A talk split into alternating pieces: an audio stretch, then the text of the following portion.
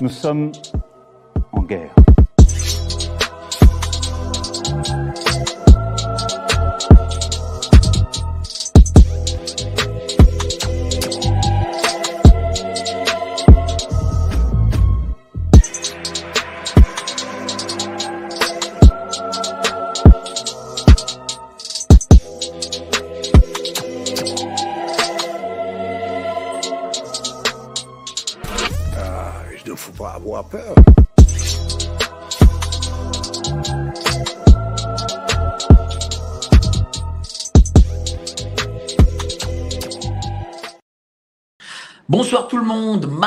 Soir 19h, c'est évidemment live sur Géopoétique Profonde, la chaîne qui a la meilleure programmation du YouTube Game. Et ça, je voulais le dire et le redire.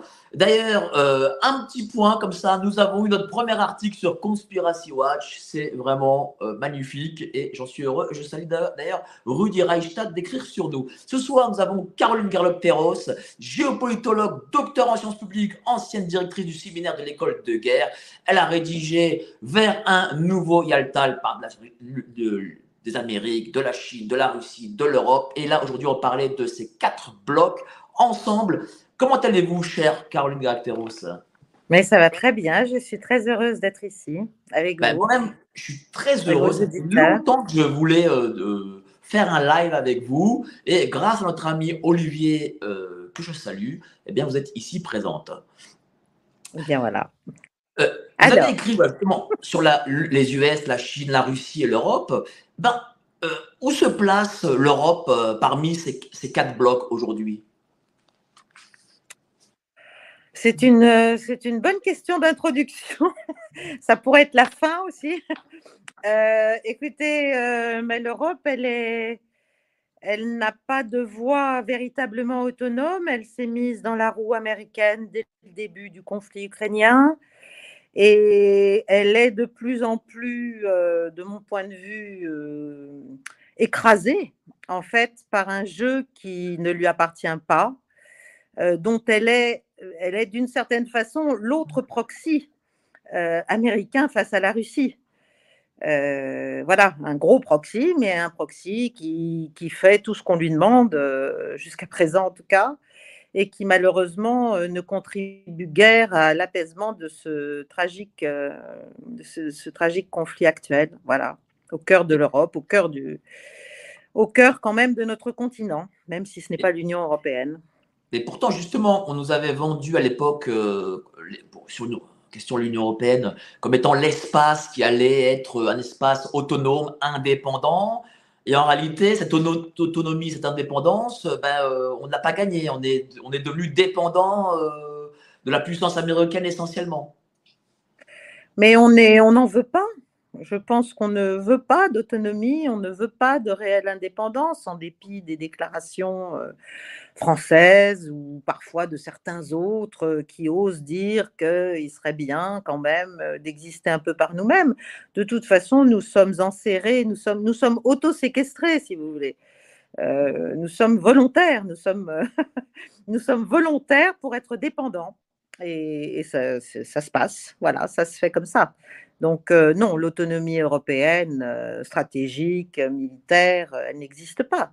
De toute façon, c'est dans les traités, que ce soit celui de l'OTAN ou que ce soit les traités de l'Union européenne qui prévoient que notre défense est assurée via l'OTAN. Qu'est-ce que disent ces traités? Ces traités disent voilà, il n'y aura pas d'armée européenne comme l'on a voulu en France, mais il y aura forcément l'OTAN derrière qui dirigera la défense européenne? On ne le dit pas comme ça. Ce qu'on dit, c'est que c'est l'OTAN qui est la structure de sécurité, euh, qui est, le, si vous voulez, le bras armé euh, de la sécurité européenne et de la politique extérieure, d'ailleurs, et de sécurité européenne. Tout ça va ensemble, tout ça est articulé. C'est pour ça, d'ailleurs, que la question de l'Ukraine est plus complexe qu'il n'y paraît. Il ne s'agit pas simplement euh, de la question de l'entrée ou non de l'Ukraine dans l'OTAN. Sa simple entrée dans l'UE euh, mettrait en, demeure, enfin, obligerait les pays membres de l'UE euh, qui sont membres de l'OTAN à venir à son secours si euh, elle était menacée d'une manière ou d'une autre. Donc c'est un, si vous voulez, c'est un, c'est un, c'est, un piège d'une certaine façon à plusieurs, à plusieurs cliquets, à plusieurs degrés. Mais est-ce que aujourd'hui on peut compter sans être une grande puissance militaire Ou est-ce que, ou que être une grande puissance économique suffit? Parce que malgré tout, euh, l'Europe, même si on est, on va dire, un peu en crise quand économique, on a euh, un des PIB, euh, un PIB supérieur aux autres, malgré tout. Oui, alors, bon, d'abord, on est quand même, je pense, dans une situation, tous, tous, tous les Européens et les Américains aussi d'ailleurs, dans une situation économique et financière assez acrobatique en ce moment. Et, là aussi, nous ne pouvons nous en prendre qu'à nous-mêmes, puisque finalement, euh, nous avons accéléré avec cette entrée euh, en guerre contre la Russie. Euh, bon, c'est tout un enchaînement de choses, mais enfin, avec cet affrontement, nous avons en fait accéléré ce que moi j'appelle depuis des années la bascule du monde. Ça y est, maintenant, c'est rentré dans le, dans le vocabulaire ordinaire c'est-à-dire le fait que les centres de puissance se sont agrégés contre le pôle occidental. Euh, donc, euh, on peut tout à fait être une puissance influente en étant qu'une puissance économique. Moi, je pense toujours à la France, euh, qui était, à vrai dire, quand même les deux, et qui est toujours une puissance militaire qui n'est pas totalement anecdotique. simplement, pour cela, il faut avoir une volonté politique, il faut avoir une vision du monde et il faut concevoir justement que si on a la chance d'avoir ces deux atouts, ces deux pieds, si vous voulez, de la, puissance et de l'influence, euh, l'économique et le militaire, on peut avoir un rôle qui n'est pas simplement bien, de suivre les autres et de, jouer toujours groupé, surtout quand ce groupe euh, a euh, une, une, une, dynamique extrêmement belliqueuse et dangereuse. Euh, voilà, donc moi, c'est vrai que j'ai tendance, euh, depuis des années déjà, bien avant ce conflit, à dire que la France a une position quand même à part, mais qu'il lui faut vouloir la tenir, c'est-à-dire euh, être, non aligné. Ça n'empêche pas d'être membre de, de l'OTAN mais pas de toutes ces instances forcément. Mais ça permet, en tout cas, ça pourrait nous permettre, si on se désalignait un petit peu, ce que j'appelle le pas de côté, euh, de pouvoir être à l'initiative euh, de mesures ou de, de, propositions d'apaisement. On ne peut pas continuer comme ça. C'est totalement ridicule ce qui est en train de se passer. C'est dangereux et ridicule. Mais, comment aujourd'hui on juge une puissance militaire? Est-ce que c'est le fait d'avoir, euh, par exemple, l'arme atomique ou euh, d'avoir, euh, je sais pas moi, des, centaines de milliers de soldats? Comment, comment on juge ça Ou peut-être le budget de la défense?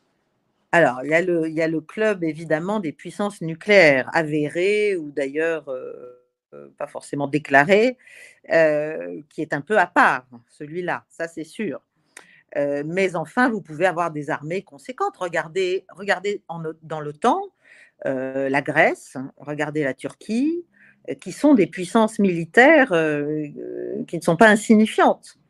alors, elles n'ont pas évidemment leur mot à dire. Nous, nous avons des atouts en plus, si j'ose dire. On est encore l'un des cinq membres permanents du Conseil de sécurité. On est effectivement une puissance atomique. On est une puissance qui est présente par ses anciennes possessions sur tous les continents donc euh, une capacité malgré tout de, présence ou de déplacement euh, partout.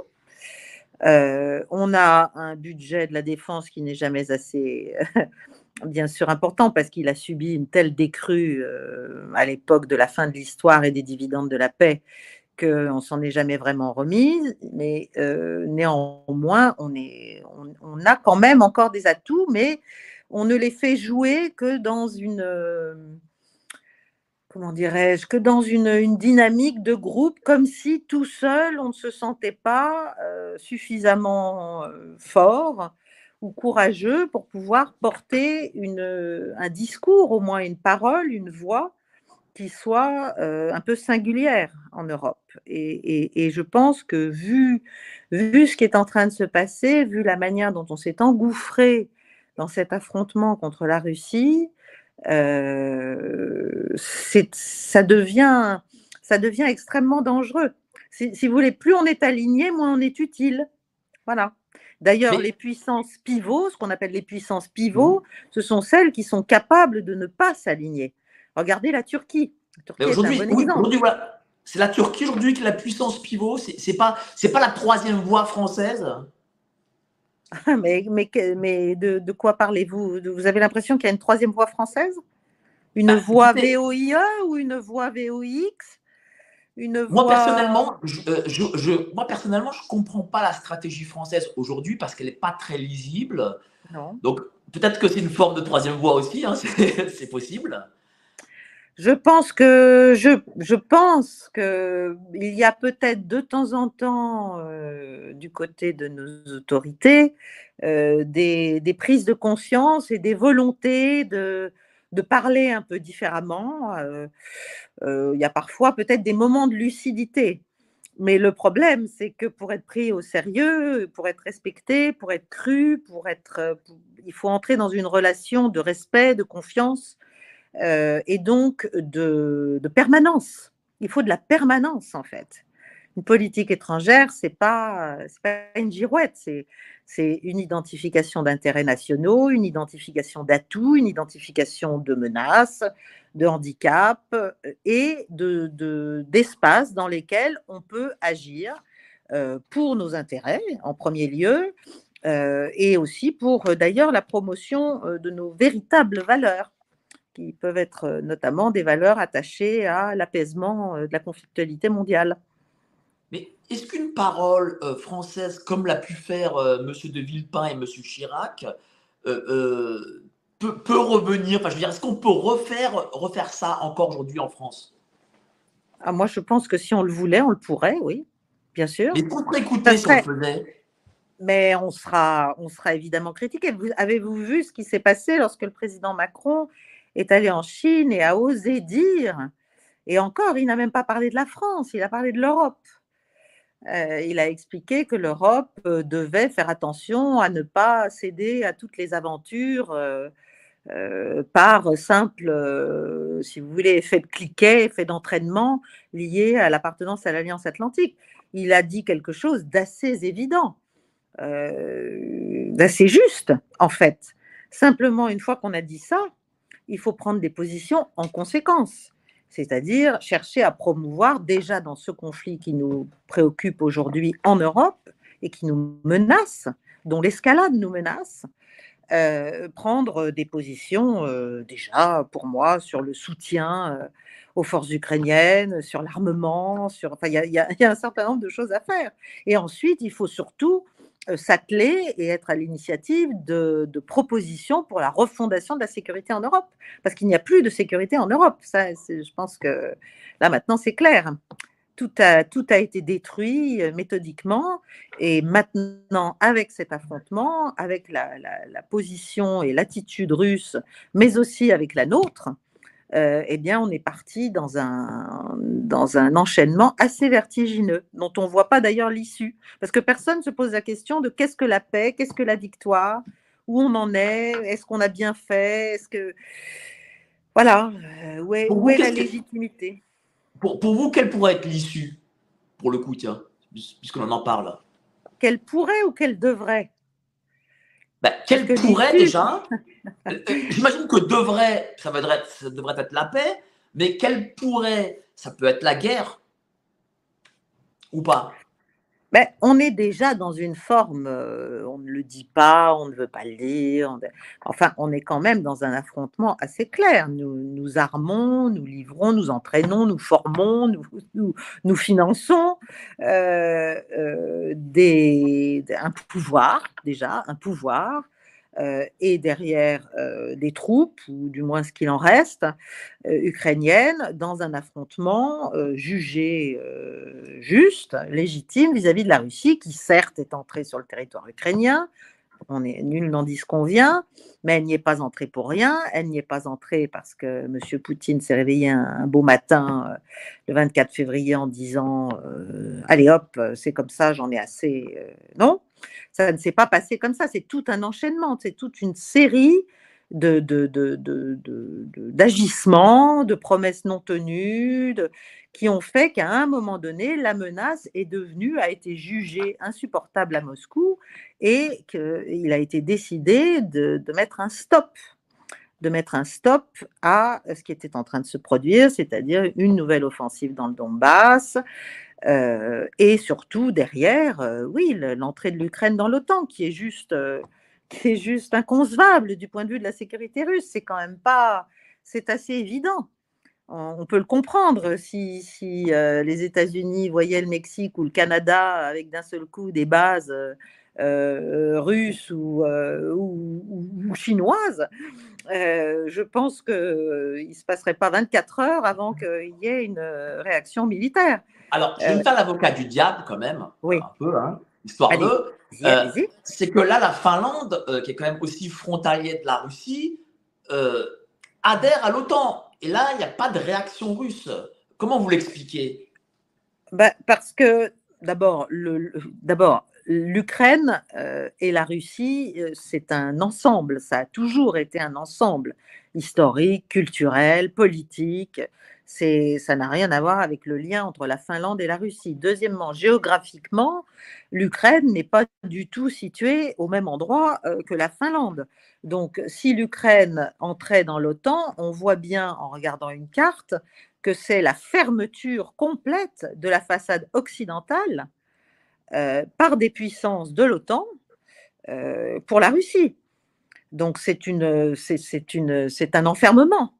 Le complexe obsidional russe, le complexe de l'assiègement, euh, ça n'est pas un mythe, c'est une, c'est une, c'est une vieille, euh, c'est quelque chose de puissant, c'est quelque chose de vrai, c'est pas, c'est pas du bullshit quoi, c'est pas, c'est pas fait pour euh, pour amuser le chaland, c'est quelque chose qui est très profond dans le, dans l'histoire et dans la conception russe euh, de son territoire, de, son, existence géographique.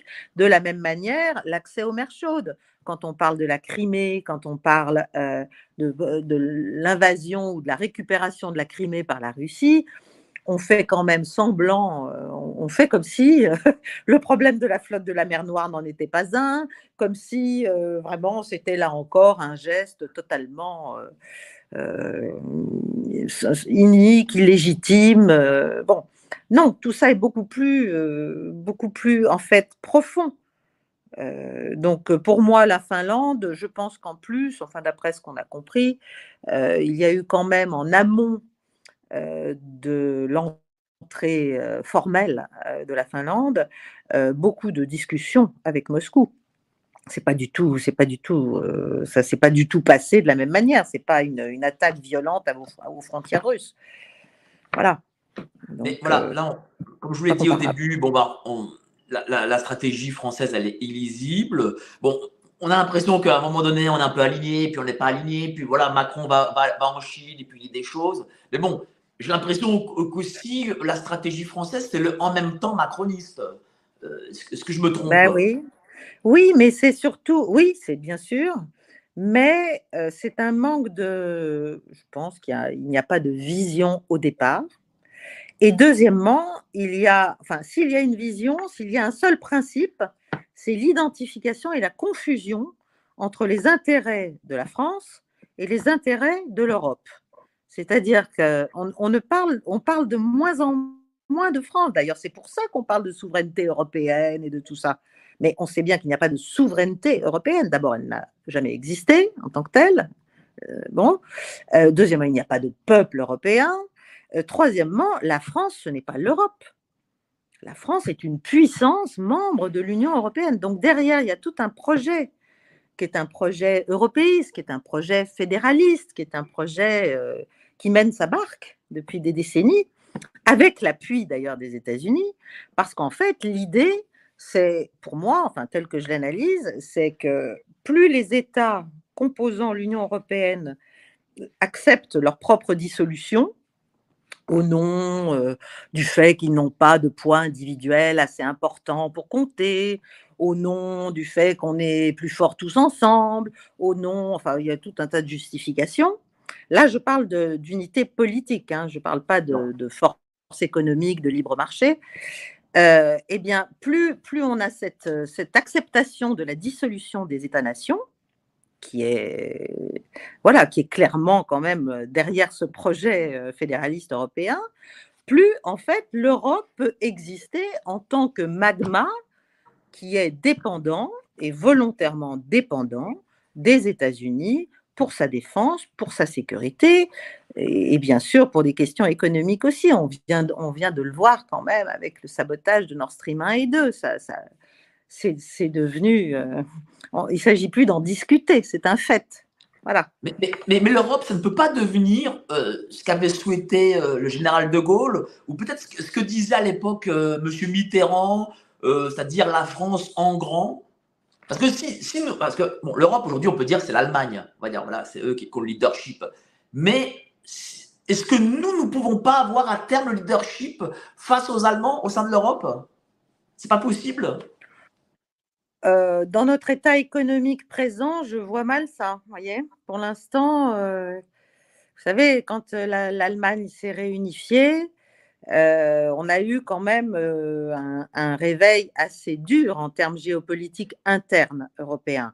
C'est-à-dire que la France, qui vivait jusque-là dans une relative quiétude euh, et qui dominait politiquement l'Union européenne, tandis que l'Allemagne la dominait de plus en plus économiquement au nom de sa, de sa reconstruction, au nom de, bon, de tout un tas de choses, d'un seul coup s'est trouvée d'abord comme une masse démographique plus importante euh, que la nôtre.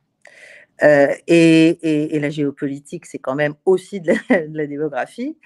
Euh, et puis ensuite, elle a eu cette, elle a cette force économique et industrielle que n'a pas eu la France, qui est entrée dans une société de services des, deux, des deux pieds et des deux mains et, et tout entière. Donc euh, là, on voit bien aujourd'hui, on est dans une désindustrialisation qui est très grave.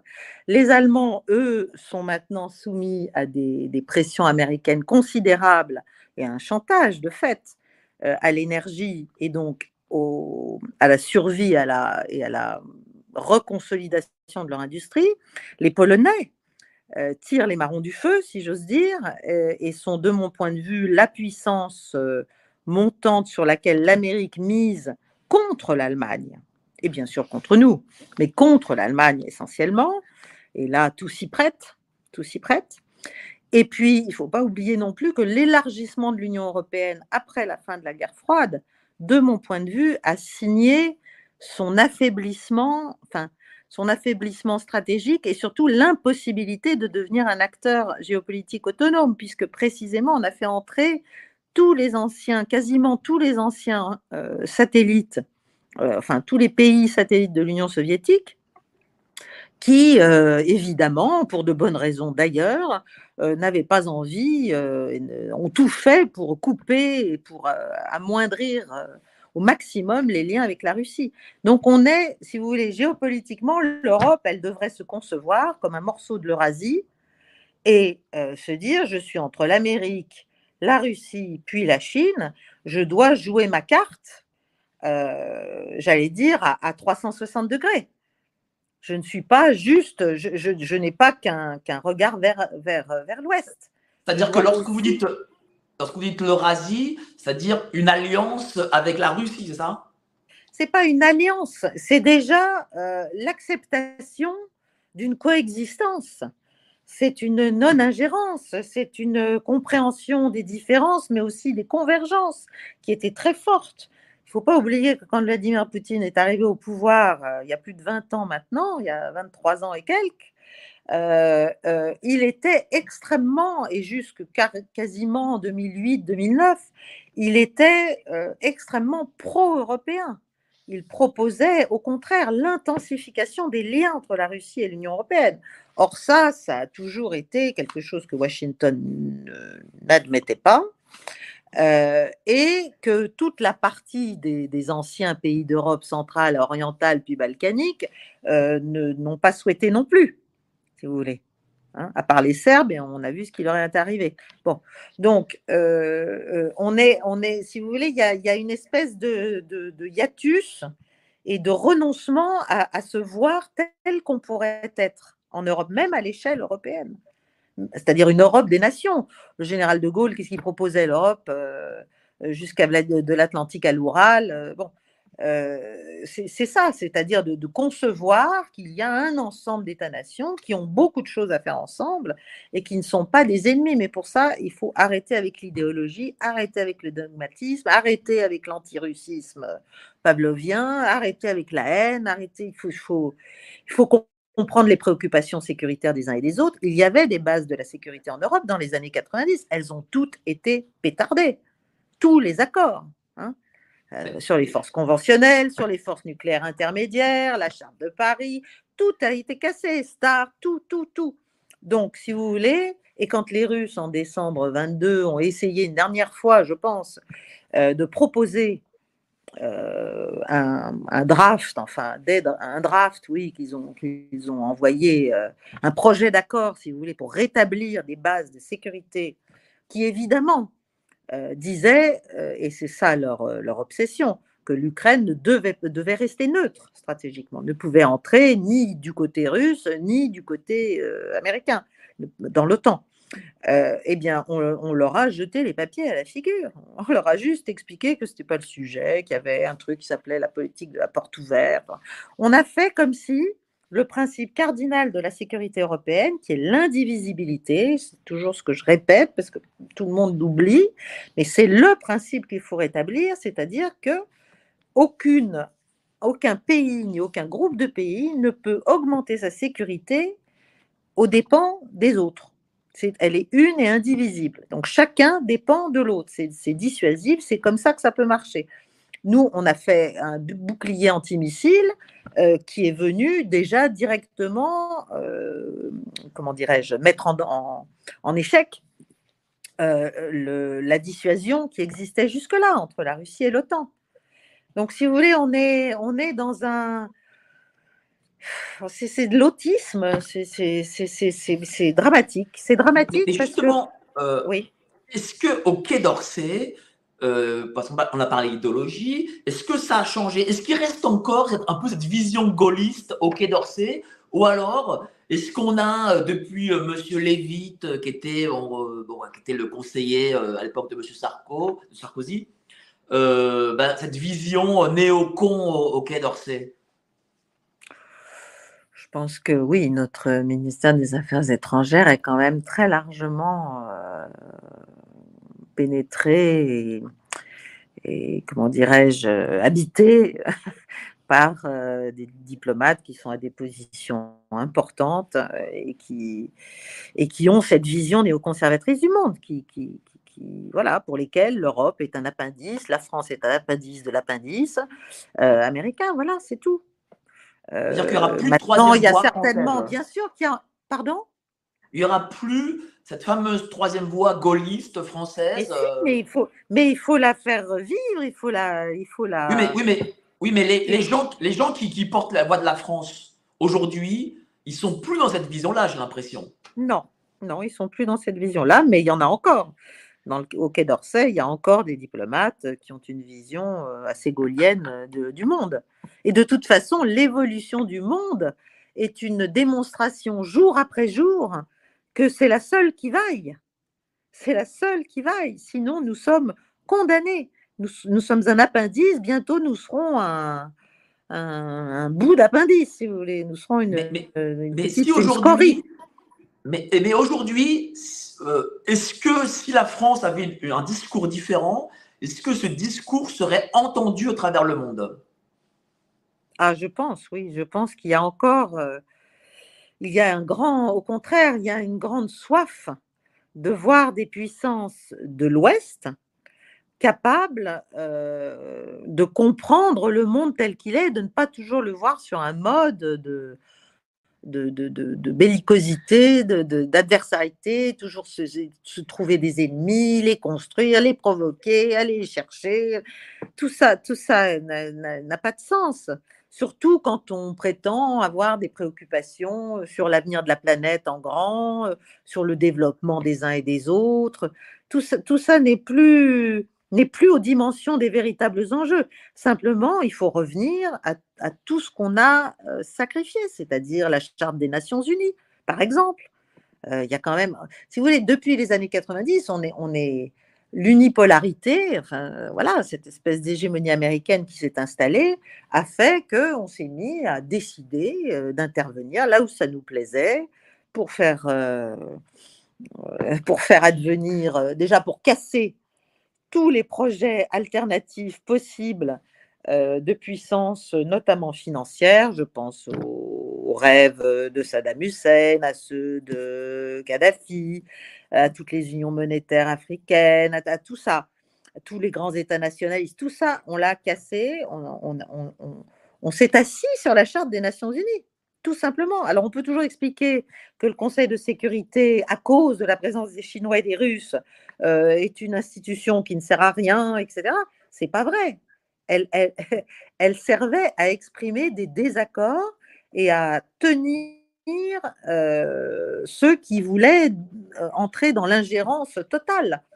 Euh, là, on n'a plus ça, donc on a une espèce de moteur emballé du côté occidental, sauf que pendant ce temps, pendant ce temps et du fait de nos excès, c'est progressivement autour de la Chine, qui évidemment a beau jeu de, ramasser les, les, les, comment dirais-je, les pépites qui viennent de cela, euh, autour de la Chine et de la Russie, qui est désormais vue par énormément de pays dans le monde comme une puissance euh, résistante, qui a été capable de dire non, euh, eh bien, c'est, est, en train de s'agréger, de s'intégrer un monde considérable, un monde qui d'ores et déjà aujourd'hui, je ne parle que des BRICS tout seul, je ne parle même pas des 19 candidats qui veulent rentrer dans le jeu, je parle des simples BRICS initiaux, euh, à eux seuls, ils ont déjà un peu plus euh, que nous en matière de, produits de la croissance mondiale, si vous voulez. Donc on est déjà, on est, on est surclassé. Je parle même pas évidemment démographiquement. Donc on est, on a, on a, il y a maintenant une alternative. Et évidemment, on ne peut pas ne pas parler des questions financières parce que euh, voilà, là aussi, la dédollarisation, tout ça, on en parle, nous, entre spécialistes, on, on essaie de le faire comprendre depuis des années, etc. Mais ça y est, là, ça y est.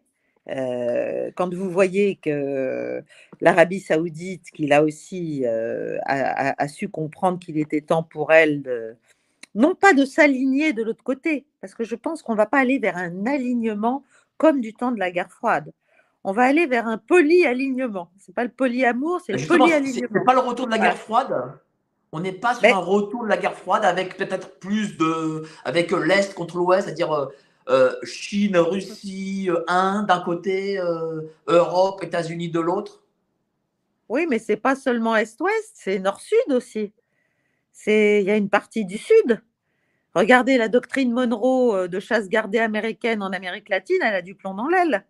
Regardez une partie de l'Afrique qui est en train de trouver que finalement, pour sa sécurité, euh, même si c'est un peu brutal et même si euh, elle doit donner quelques ressources pour cela, eh ben, elle préfère s'en remettre euh, à, des États comme la Russie. Parce qu'en fait, le problème, c'est la stabilité.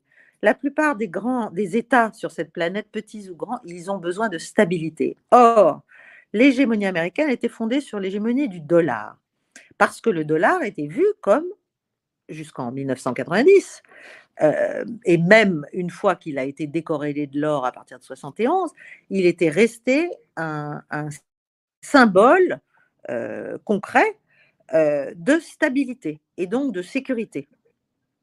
À partir du moment où on est entré dans, dans un excès, en fait, que ce soit l'extraterritorialité juridique américaine, que ce soit la politique des sanctions, que ce soit la politique punitive au nom des droits de l'homme ou d'autres choses, tout cela, euh, si vous voulez, c'est trop inique, c'est trop injuste. Et ça empêche beaucoup de pays euh, de, toute nature, de tout poids, de, se développer. Parce qu'en fait, euh, ils, ne, peuvent pas, ils sont, ils sont complètement soumis. Donc, ce que propose aujourd'hui la Chine avec le yuan ou avec le rouble, ou quand on voit ce qui est en train de se passer, là, comme l'échec de nos dix paquets de sanctions est,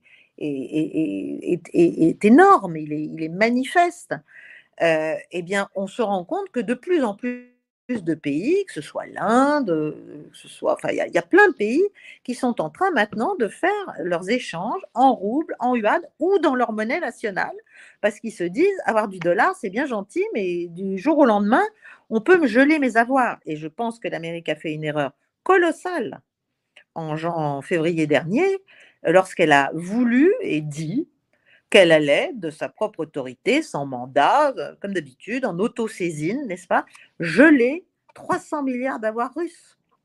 Alors même si on ne sait pas très bien, on ne les a pas tous retrouvés, si j'ai bien compris, mais euh, c'est une, telle euh, démonstration, si vous voulez, d'iniquité que ça a été un signal colossal. C'est là que le boomerang se met en place, si vous voulez. Mais, mais, ce que je l'Amérique, c'est en gros le grand Rome, mais en 480, c'est-à-dire voilà, qui est face aux barbares et, qui est en train de tomber. Tomber, euh, tomber, je ne sais pas. Moi, je ne vendrais pas la peau de l'ours avant de l'avoir tué, qu'il soit russe ou américain. Hein. Je, non, on ne va pas tomber. Mais il est évident que l'hégémon, si vous voulez, le, l'idée d'une seule puissance qui fasse la loi, la paix, la guerre, qui décide si vous êtes gentil, si vous êtes euh, méchant, si vous êtes bon, mauvais, tout ça, ça n'est, plus audible. C'est ridicule. D'abord parce que toute cette politique d'interventionnisme, que ce soit les printemps arabes, que ce soit les révolutions de couleur, que ce soit, euh, que ce soit les conflits libyens, syriens, irakiens, tout ça, et l'Afghanistan, euh, n'a pas apporté le développement, la paix, la sécurité, la démocratie, rien du tout. C'est-à-dire que tout le narratif, comme on dit aujourd'hui, euh, sur les valeurs pour finalement permettre cette ingérence, hein, que ce soit la responsabilité de protéger, le droit d'ingérence, enfin bon, bref, tout ça, ben, les, résultats sont, les résultats sont catastrophiques. Nous avons détruit euh, des, des, États entiers, des États entiers qui étaient richissimes, qui étaient, qui étaient, qui étaient forts, qui étaient multiconfessionnels, qui étaient tout ça est en pièces. Donc c'est une démonstration tellement claire du cynisme occidental que, si vous voulez, le discours ne passe plus. Et c'est pour ça que je pense que le discours très pragmatique, très euh, mais, mais justement, qui n'est pas cynique, parce qu'en fait, c'est l'idéalisme qui est cynique. Le réalisme, il n'est pas cynique, il est froid. Il est, ben voilà, quels sont vos besoins, quels sont mes besoins, quels sont vos intérêts, quels sont mes intérêts, qu'est-ce qu'on a en commun, qu'est-ce qu'on peut faire ensemble, à quelles conditions? C'est beaucoup plus, voilà, on ne vient pas vous expliquer euh, qu'il faut changer votre chef d'État, que ce ministre ne plaît pas, que euh, ça, ne marche pas tout à fait selon les mêmes. Il n'y a pas de conditionnalité politique. Nous, on fait de la conditionnalité politique depuis toujours en Occident, en Europe, en France, tout le temps. Bon, on voit bien que ça ne marche plus. Regardez ce qui nous arrive en Afrique, quand même. Ben, ben oui, en Afrique, c'est quand même. Euh, là, on perd la main pour le coup. Et est-ce que ça, c'est définitif? Mais rien rien n'est définitif, mais il faut prendre conscience de nos, de nos, de nos erreurs déjà et euh, du, de, ce qui ne, ne passe pas aujourd'hui euh, dans le discours que nous pouvons avoir vis-à-vis de. Mais quelle est l'erreur française en Afrique? Parce qu'on a vu M. Macron, alors en Afrique, ça n'a pas été un grand succès. Pourtant, euh, lorsque M. Chirac y allait ou M. Mitterrand avant, ben, je veux dire, là, c'était quand, même, c'était quand même autre chose par rapport à ce qui se passe aujourd'hui. Euh, euh, quelle est notre erreur principale vis-à-vis des Africains? Parce qu'on sent que, on sent quand même qu'il y a euh, une sorte de d'anti d'anti-France en Afrique qui se qui se généralise. Comment, réparer ça? Comment réparer ça avec les Africains alors qu'on a une grande histoire avec, avec ce continent? Moi, je pense que ce qui n'est plus supportable, c'est de leur faire la leçon et de ne pas les aimer pour autant. Ah, ça paraît un peu, euh, un peu euh, comment dirais-je, psychologique comme analyse. Mais je pense que je pense qu'on avait des liens extraordinaires avec euh, des pays africains, même après la décolonisation. Et, et, que malheureusement, si vous voulez, entre faire la leçon, leur expliquer que ça ne va jamais, les traiter comme des enfants, euh, les, sans pour autant les considérer, euh, ça ne marche pas. Ils préfèrent d'une certaine manière avoir des interlocuteurs plus durs, peut-être, plus brutaux, euh, mais qui au moins leur racontent pas des, bobards, si vous voulez. Est-ce qu'il aussi euh, le, fait que bah, la France euh, se convertit aux nouvelles visions idéologiques, progressistes, wokistes, etc. Et que bon bah c'est pas non plus ce qu'attendent les Africains. Ah bah ça c'est sûr. ça, ils ne nous respectent plus aussi. Ah mais ça c'est sûr. Mais le respect c'est le respect c'est fondamental. Mais justement, tout est faux dans notre truc si vous voulez c'est pas du progrès le wokisme. On va quand même il faut, faut, faut arrêter, il faut arrêter de raconter n'importe quoi. C'est pas du progrès. C'est au contraire, c'est une une forme de c'est une espèce d'épuisement de la notion de liberté, de droit, de protection des minorités qui finalement devient une forme de dictature complètement ridicule. Euh, donc tout ça n'est pas du tout adapté aux, civilisations. Si vous voulez, on a une espèce de paternalisme, en même temps de progressisme, en même temps d'universalisme, en même temps de, capacité à faire à, toujours expliquer aux autres ce qu'ils doivent faire. Euh, qui, ne marche plus. C'est le grand retour de la souveraineté. Moi, ça fait dix ans que j'en parle euh, publiquement. C'est, il faut comprendre que la souveraineté, c'est pas, c'est pas un gros mot, c'est une vertu en fait.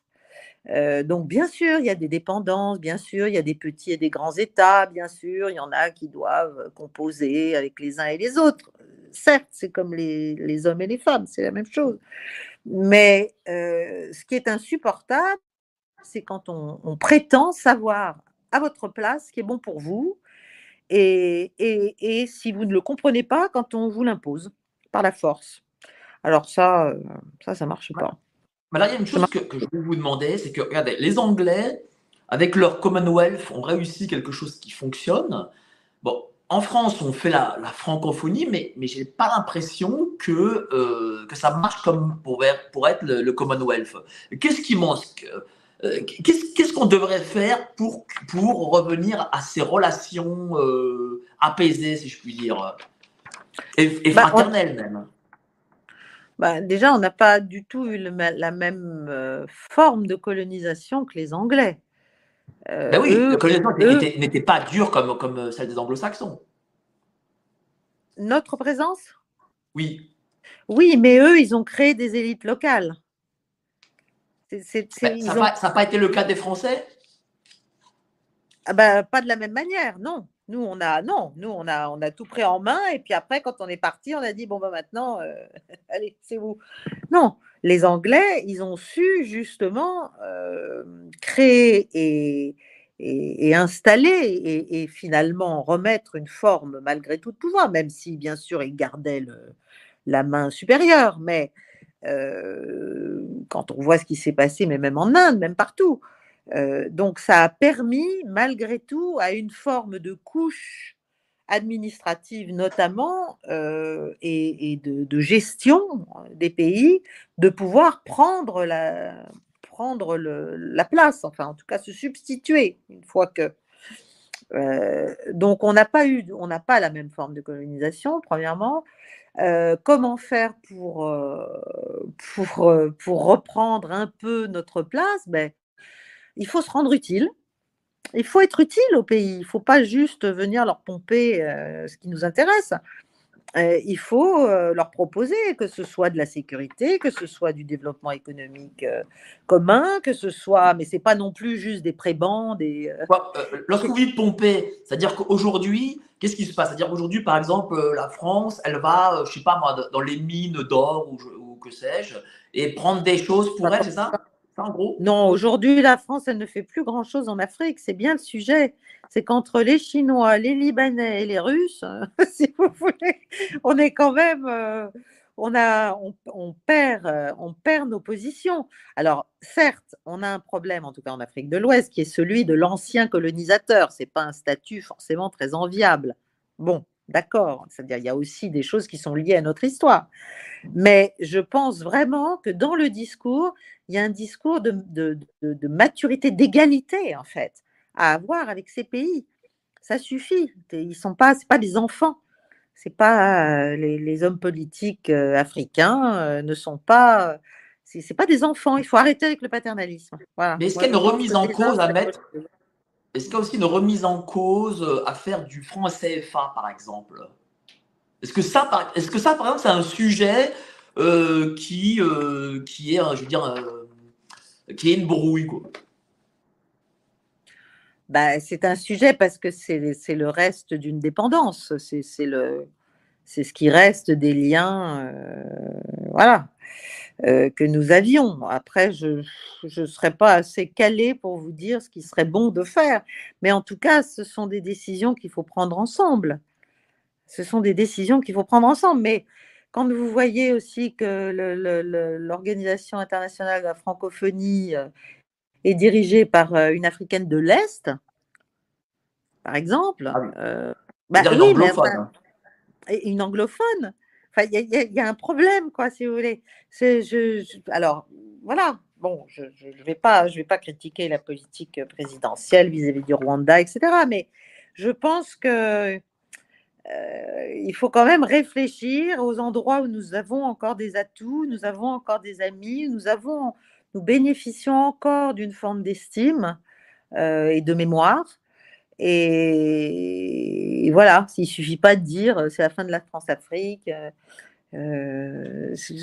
tout, ça, tout ça est un peu dérisoire. Il faut reprendre le, discours de la Baule, il faut en finir avec un certain nombre de choses qui sont dedans. Il faut... Mais d'une certaine manière, il faut traiter, à mon avis, euh, les pays d'Afrique et leurs dirigeants et leurs peuples comme des, comme des égaux. Je vois pas pourquoi.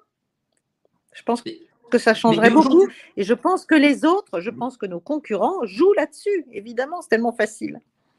C'est tellement facile. Mais, aujourd'hui, euh, à, quoi sert en gros aujourd'hui la, la, francophonie? Euh, voilà, Quel est son rôle à la francophonie? Est-ce que c'est c'est une organisation une supranationale qui a un rôle quelconque? Euh, Est-ce que, est-ce que je suis une coquille vide? Qu'est-ce que c'est exactement cette francophonie? Ben Non, c'est, quand même euh, c'est une structure importante. Euh, non, pour moi, c'est quelque chose qu'il faut tout à fait conserver, mais il faut la rendre beaucoup plus vivante et il faut être aussi beaucoup plus agressif quand on voit qu'il y a des pays comme, je sais pas moi, comme le Vietnam, comme le Liban, comme, où on, on le, français euh, se perd complètement. C'est fini. C'est, comment on parle plus le français au Vietnam. Ben oui, comment se fait-il qu'on ait laissé faire ça, si vous voulez? Si, on parle encore un peu le français, mais ça n'est plus la langue première, ça n'est plus, on n'a plus de, on a, voilà, on n'a on pas de politique suffisamment dynamique, suffisamment peut-être financée aussi, mais il faut financer pas n'importe quoi il faut financer euh, des projets qui comptent, des projets qui, qui, sont démonstratifs. Euh, vous voyez, il faut, voilà, il faut s'intéresser à tout ce que fait la francophonie et tout reprendre. Alors, je vais revenir, euh, parce que vous avez parlé de la dédollarisation. Est-ce que là, c'est, je veux dire, on en sort du dollar? Est-ce que, c'est, est-ce que la sortie de dollar est immuable?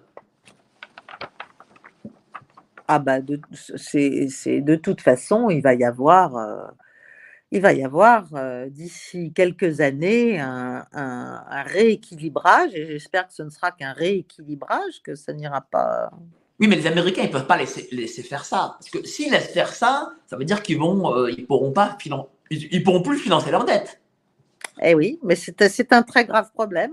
Mais je ne suis pas sûre qu'aller faire la guerre à la Chine va, va, va arranger les choses, si vous voulez. Oui, mais est-ce que l'Occident peut perdre en Ukraine? Est-ce que l'Ukraine peut perdre? C'est ça le truc. Mais qu'est-ce que ça veut dire perdre? Bah, Ça veut dire euh, euh, que je ne sais pas, peut-être la moitié du territoire euh, ukrainien reste, devienne russe, voilà, et peut-être que les Russes arrivent jusqu'à Kiev. Parce que le truc, c'est que si, si l'Ukraine perd, c'est l'Occident qui perd, et c'est l'Amérique et son dollar qui perdent. Et donc, le niveau de vie des Américains. Et, moi, j'imagine que les Américains ne peuvent pas laisser s'écrouler leur niveau de vie.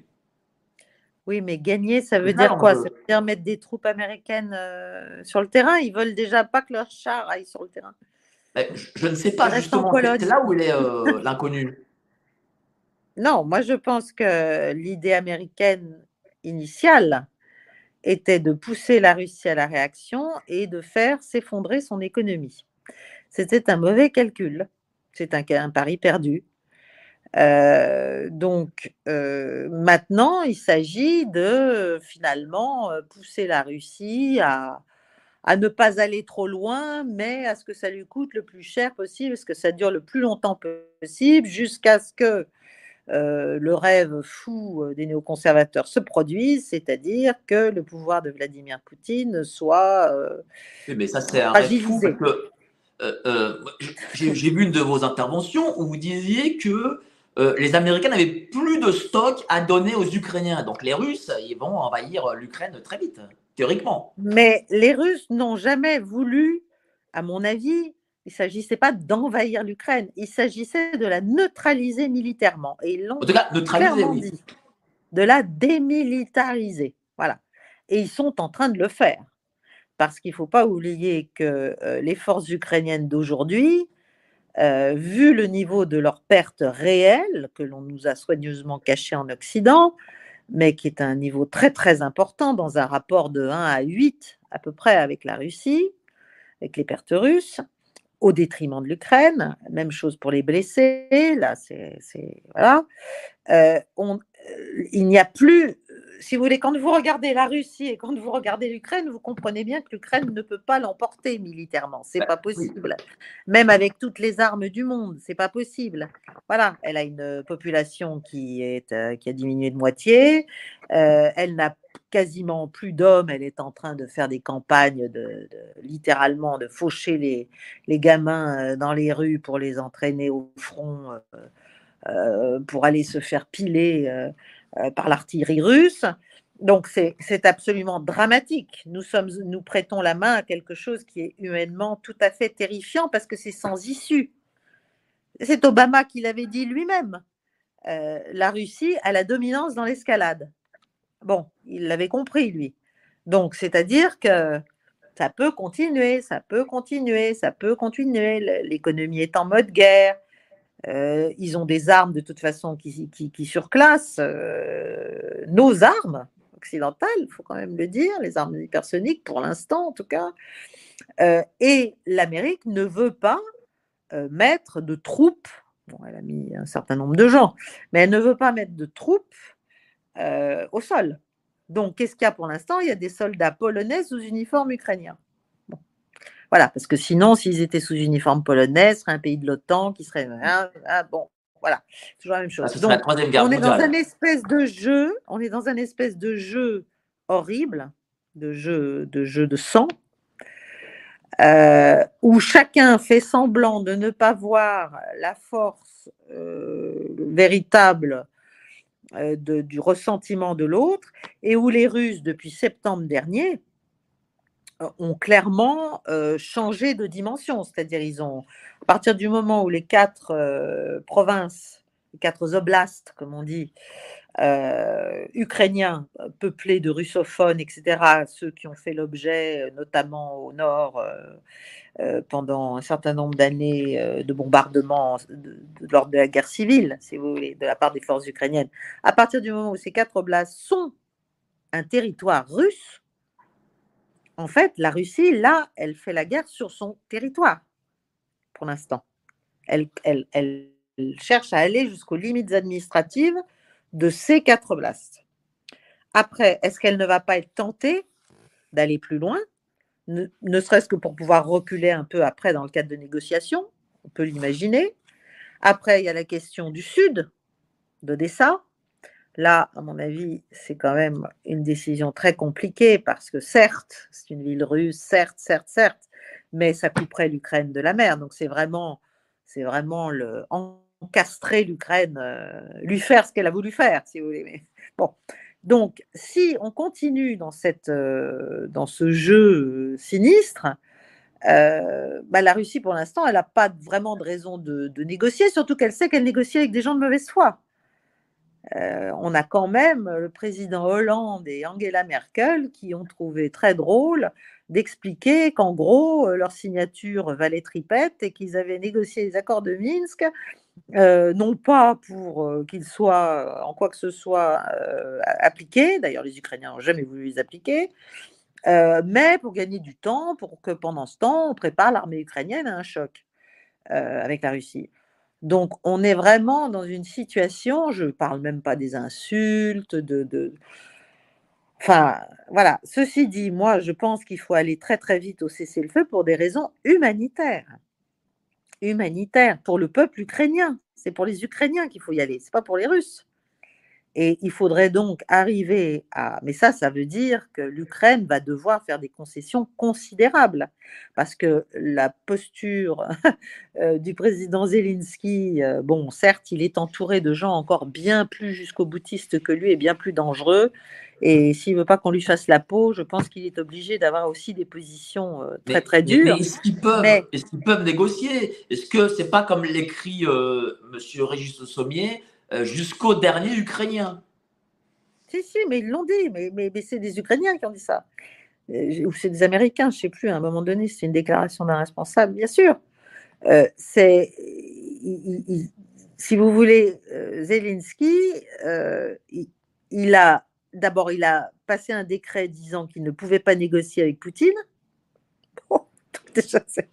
donc, donc, il explique qu'en gros, il veut bien négocier, mais pas avec Poutine. Ça va quand même être compliqué, parce que c'est quand même la Russie qui est chez lui, et c'est la Russie qui gagne militairement. Donc, si vous voulez, c'est surréaliste.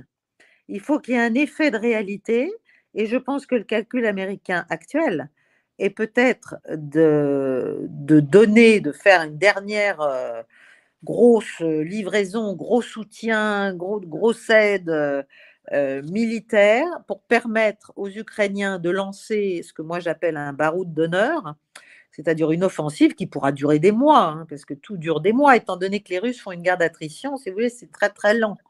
C'est pas, euh, évidemment, ils pourraient euh, vitrifier l'Ukraine, c'est pas la question. Mais ils font une, ils essaient de préserver, quoi qu'on en dise, les populations civiles au maximum. Ils essayent. Donc, ça peut être très long, mais l'idée, c'est peut-être du point de vue américain, de faire en sorte que l'Ukraine euh, fasse cette dernière euh, tentative qui est vouée à l'échec. Une sorte de contre-offensive euh, oui, comme dans les Ardennes à l'époque. oui, mais qui est, qui est vouée à l'échec. Et une fois qu'il sera bien clair, y compris pour les Ukrainiens eux-mêmes, pour le peuple ukrainien eux-mêmes, que c'est pas jouable, que c'est pas gagnable, qu'il faut négocier, eh bien, on pourra toujours dire, et vous verrez que le narratif dans les médias occidentaux euh, changera comme il faut, on dira que c'est pour sauver euh, le peuple ukrainien, euh, que cette offensive a arrêté la Russie et que la Russie maintenant est prête à négocier parce qu'elle sent bien qu'elle ne va pas pouvoir y arriver, etc. Et qu'en fait, l'Ouest, après avoir sacrifié l'Ukraine, sera son sauveur, n'est-ce pas Et qu'il faut passer à la reconstruction. Ça, je pense que ça pourrait tout à fait se passer comme ça. Oui, mais ça, peut marcher pour les opinions publiques, à la rigueur. Mais euh, en macroéconomie, euh, ça ne marcherait pas pour les Américains parce que tout le monde saurait, enfin, tous les dirigeants euh, mondiaux sauraient que c'est une façon pour les Américains de perdre la face, quoi. Ben, justement, c'est toujours la même chose. Si vous voulez arriver à ne pas perdre la face, il faut que votre ennemi soit assez gentil pour vous permettre de ne pas la perdre et qu'il ait intérêt lui aussi, euh, qu'il y trouve son intérêt. Mais quel est l'intérêt des Russes pour le coup? Bah, Pour l'instant, la Russie, elle continue. on ne voit pas très bien pourquoi elle négocierait. Mais euh, il est évident qu'un conflit qui dure pendant des années, euh, c'est quand même, c'est pas bon, c'est même très mauvais. c'est très lourd économiquement, c'est très, enfin, faut pas non plus imaginer que tout ça se fait la fleur au fusil et que tout va bien. C'est un pays en guerre. C'est pour ça que c'est totalement délirant de dire qu'on va négocier, mais que le préalable, c'est que la Russie retire ses troupes. Mais, mais quel est le pays qui ferait ça? Mais personne n'a jamais fait ça. Qui peut faire ça? On ne va pas dépenser des centaines de millions, faire tuer des dizaines de milliers d'hommes, même s'il y en a beaucoup moins que les Ukrainiens, mettre un pays en état d'économie de, guerre, faire tout ce qu'ils sont en train de faire, euh, pour dire oh, bah, d'accord, finalement on, revient. Alors là, il est mort politiquement, Poutine, s'il fait ça. Donc ça, ça n'arrivera pas. Donc il faut devenir réaliste. C'est douloureux, il faut être réaliste. Voilà. Donc il va falloir trouver, euh, à mon avis, pour moi, le principe cardinal, c'est la neutralisation stratégique du pays, c'est évident. Et il va falloir des garanties croisées de cela. Euh, les quatre euh, provinces, bah, je pense que voilà, euh, c'est fini. la Crimée, n'en parlons pas. et, Crimée, ce sera russe, j'imagine. Bah, oui, mais ça l'est. Ça l'est. Ça l'est. Oui, ça l'est. Donc, voilà. Après, le reste, ce sera comment Ce sera peut-être un conflit gelé, vous savez, parce que tant que l'Ukraine est en conflit, elle ne peut pas rentrer dans l'OTAN non plus. Vous savez, l'Alliance n'accepte pas de pays avec un conflit sur son territoire. Donc, ça peut être une solution. Ça peut être un truc à la coréenne, effectivement, comme ça a été dit euh, par plusieurs. Euh, euh, il n'y a pas d'accord de paix, mais voilà, il y a, une zone, on se fait face, il y a des troupes internationales qui, qui assurent, je sais pas, enfin on peut. Après, c'est de la négociation. Alors, euh, on n'a pas parlé de la Chine. Et est-ce que la Chine, par exemple, peut, euh, en voyant euh, l'Ouest affaibli, se dire tiens, on va aller à Taïwan? Mais Taïwan appartient à la Chine. Mais ah ben, c'est pas un pays autonome, c'est pas un pays indépendant, la Taïwan? Mais bien sûr que non. Mais bien sûr que non. C'est un pays, deux systèmes. Vous, allez voir le site du département d'État, oui. parce que c'est ça qui est délirant. C'est ça le narratif de guerre permanente américain qui est fou. C'est que sur le site du département d'État, c'est écrit noir sur blanc. Les États-Unis reconnaissent qu'il y a une seule Chine.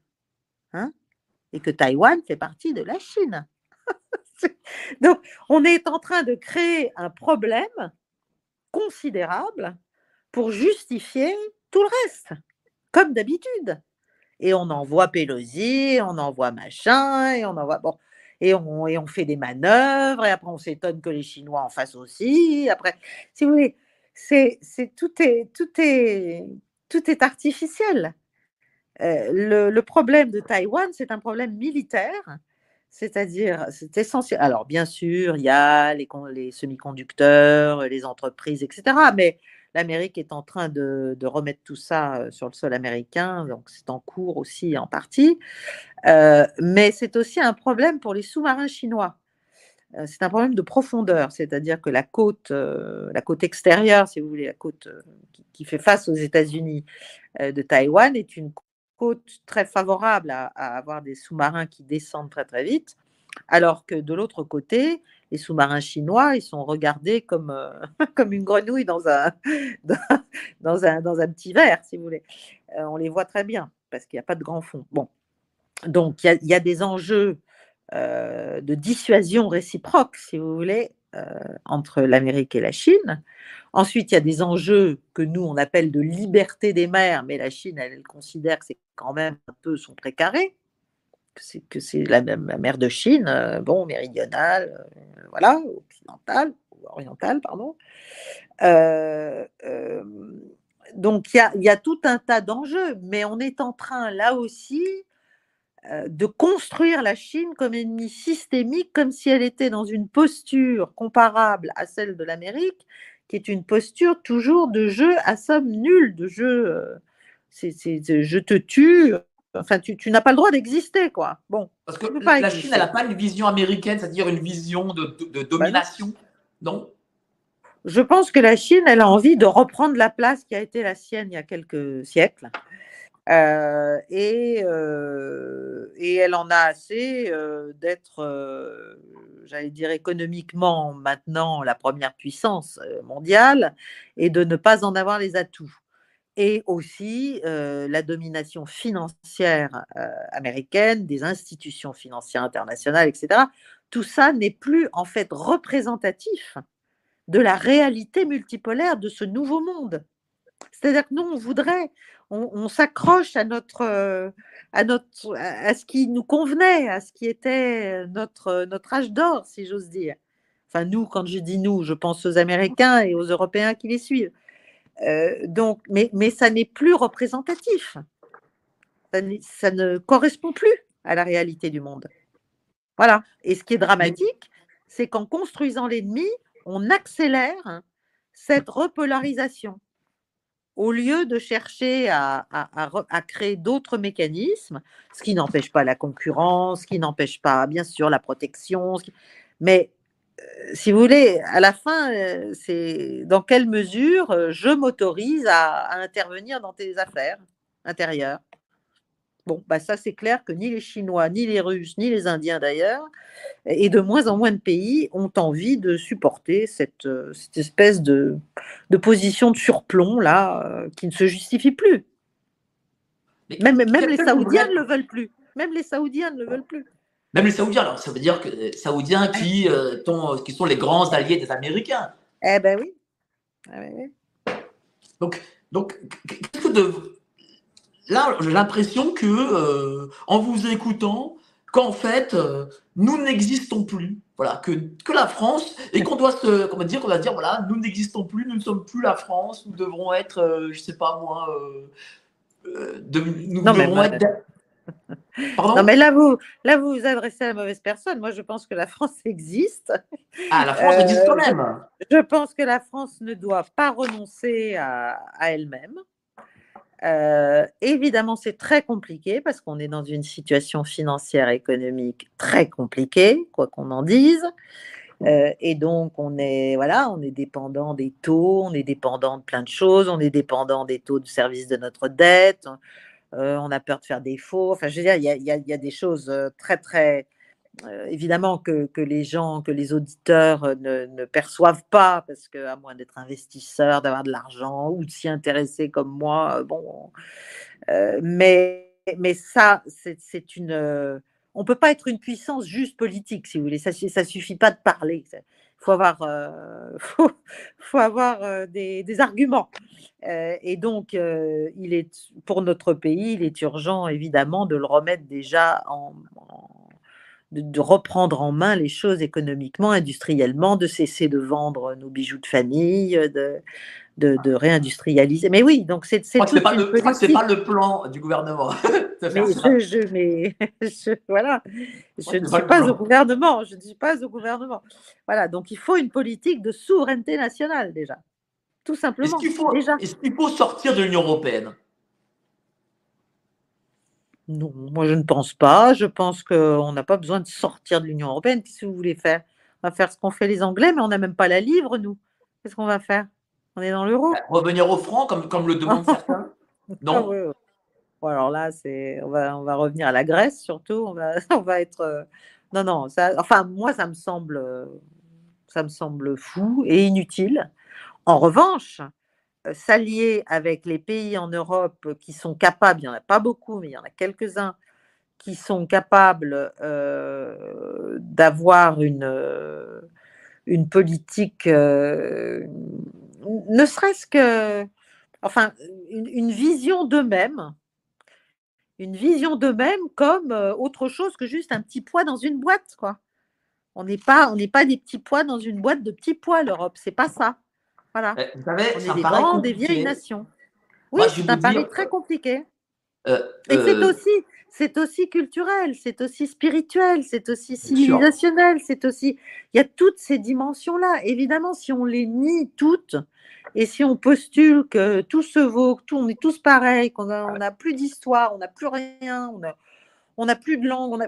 Bon, bah d'accord, oui. Alors à ce moment-là, euh, comme je dis, autant aller planter des, des, fraises. vous, avez, raison. Vous savez, moi, je fais des fois des émissions au Parlement de Strasbourg. Et euh, lorsqu'on va au Parlement de Strasbourg, c'est euh, pour moi, c'est dramatique parce qu'on a l'impression que qu'on est déjà un chez Google. Deux, on a l'impression qu'il n'y a plus de présence française. On a l'impression qu'on est chez les Germains ou les Scandinaves. En tout cas, on n'est plus en France. Et je, vous dis sincèrement, on a l'impression qu'on a tout abandonné. Et, euh, et parfois, j'ai le pessimisme. Quand je vais là-bas, je, je, repars pessimiste, hein, parce que je me dis, oh là, avant. C'est vrai. Mais, vraiment, hein. Et, quand je vous entends, je suis aussi pour le coup. Mais écoutez, moi je pense en tout cas qu'on ne peut pas juste se gargariser de rêve, il faut partir du réel. Et le réel, bah, c'est qu'on a beaucoup abandonné quand même. On a beaucoup laissé couler. On a... C'est un peu la politique, comme disait le général, c'est la politique du chien crevé au fil de l'eau. C'est... on verra. Après moi, le déluge. Bon, voilà. Donc c'est, ça demande, ça demande, oui, ça demande déjà des hommes politiques conscients et volontaires et très courageux et qui prennent des coups et qui. Déjà, le débat des idées est tellement difficile, comme vous le savez. C'est tellement difficile d'expliquer une situation dans sa complexité. Euh, bon, que... mais, justement, vous, vous étiez, tiens, je parlais un peu présidentiel, vous étiez, euh, je crois, près de M. Zemmour. Est-ce que, euh, par exemple, M. Zemmour est, est, une personnalité qui peut peut-être à terme faire euh, revenir la France dans le jeu, euh, dans le, dans le jeu politique mondial? Est-ce qu'il a un avenir politique déjà Tiens? Je n'en sais rien. Je n'en sais rien du tout. Je ne travaille plus euh, avec lui pour diverses raisons, mais aussi des raisons de fond et de forme.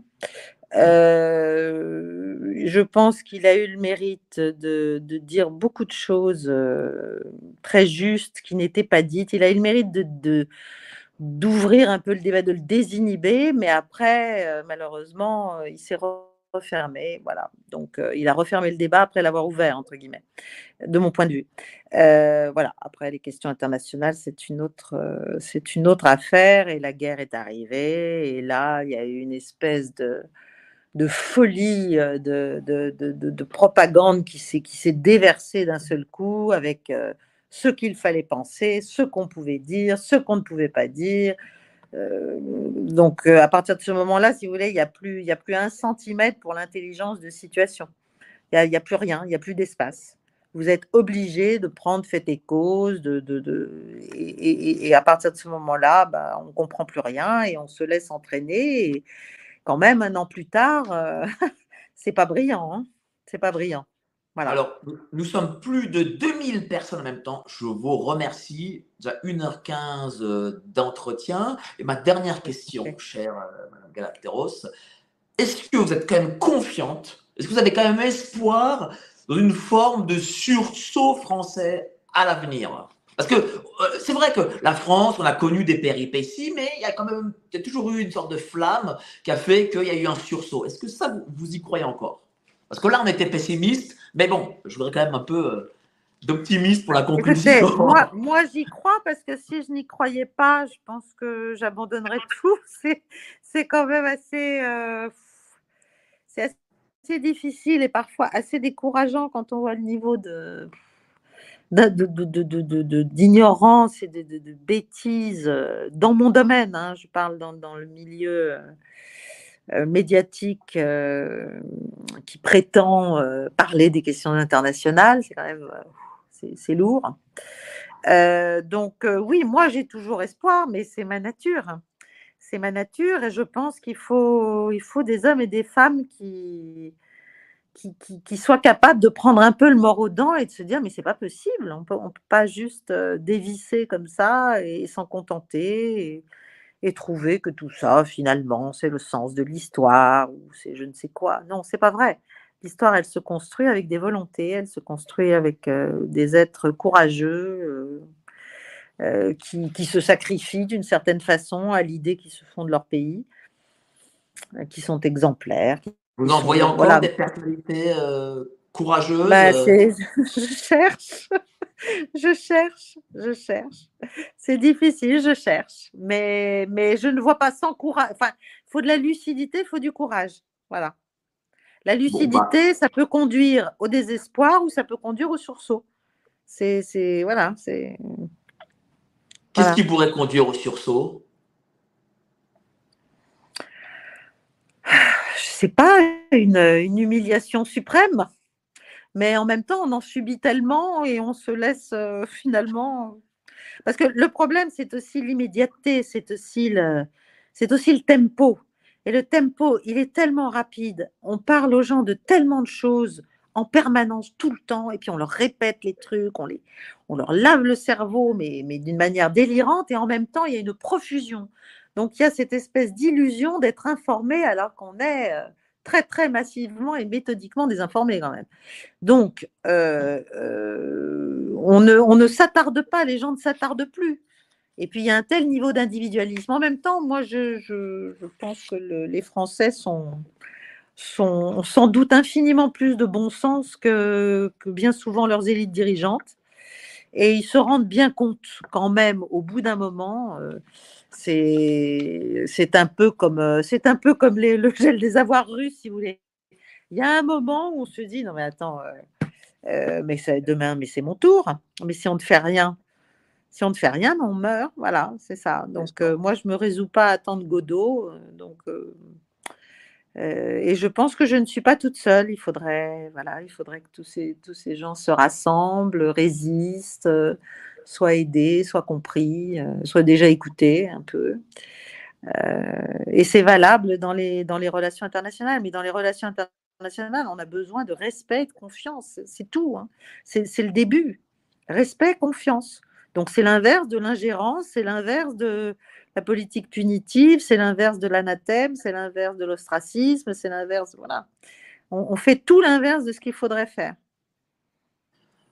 En tout cas, merci beaucoup, chère Caroline Redkeros. On a passé 1h15 ensemble, passionnante. Hein. J'espère que. J'espère que. C'était un grand plaisir. Ben, moi, moi de même. Et j'espère vous revoir encore. Et vous avez une actualité, j'imagine. Vous avez bientôt une actualité, un livre, quelque chose. Bah, bientôt. Le livre, il faut que je l'écrive, mais il faut que j'ai le temps. J'ai voilà, je, je, cherche le temps et, le, et parfois l'énergie aussi. Bah, voilà. On attend ça avec grande impatience. Merci beaucoup. Merci. Donc, moi. merci à tous. Vous étiez plus de 2000 ce soir et à jeudi avec Nicolas Dupont-Aignan dès 19h. Allez, salut, Très ciao. Bien. Au revoir. Au revoir.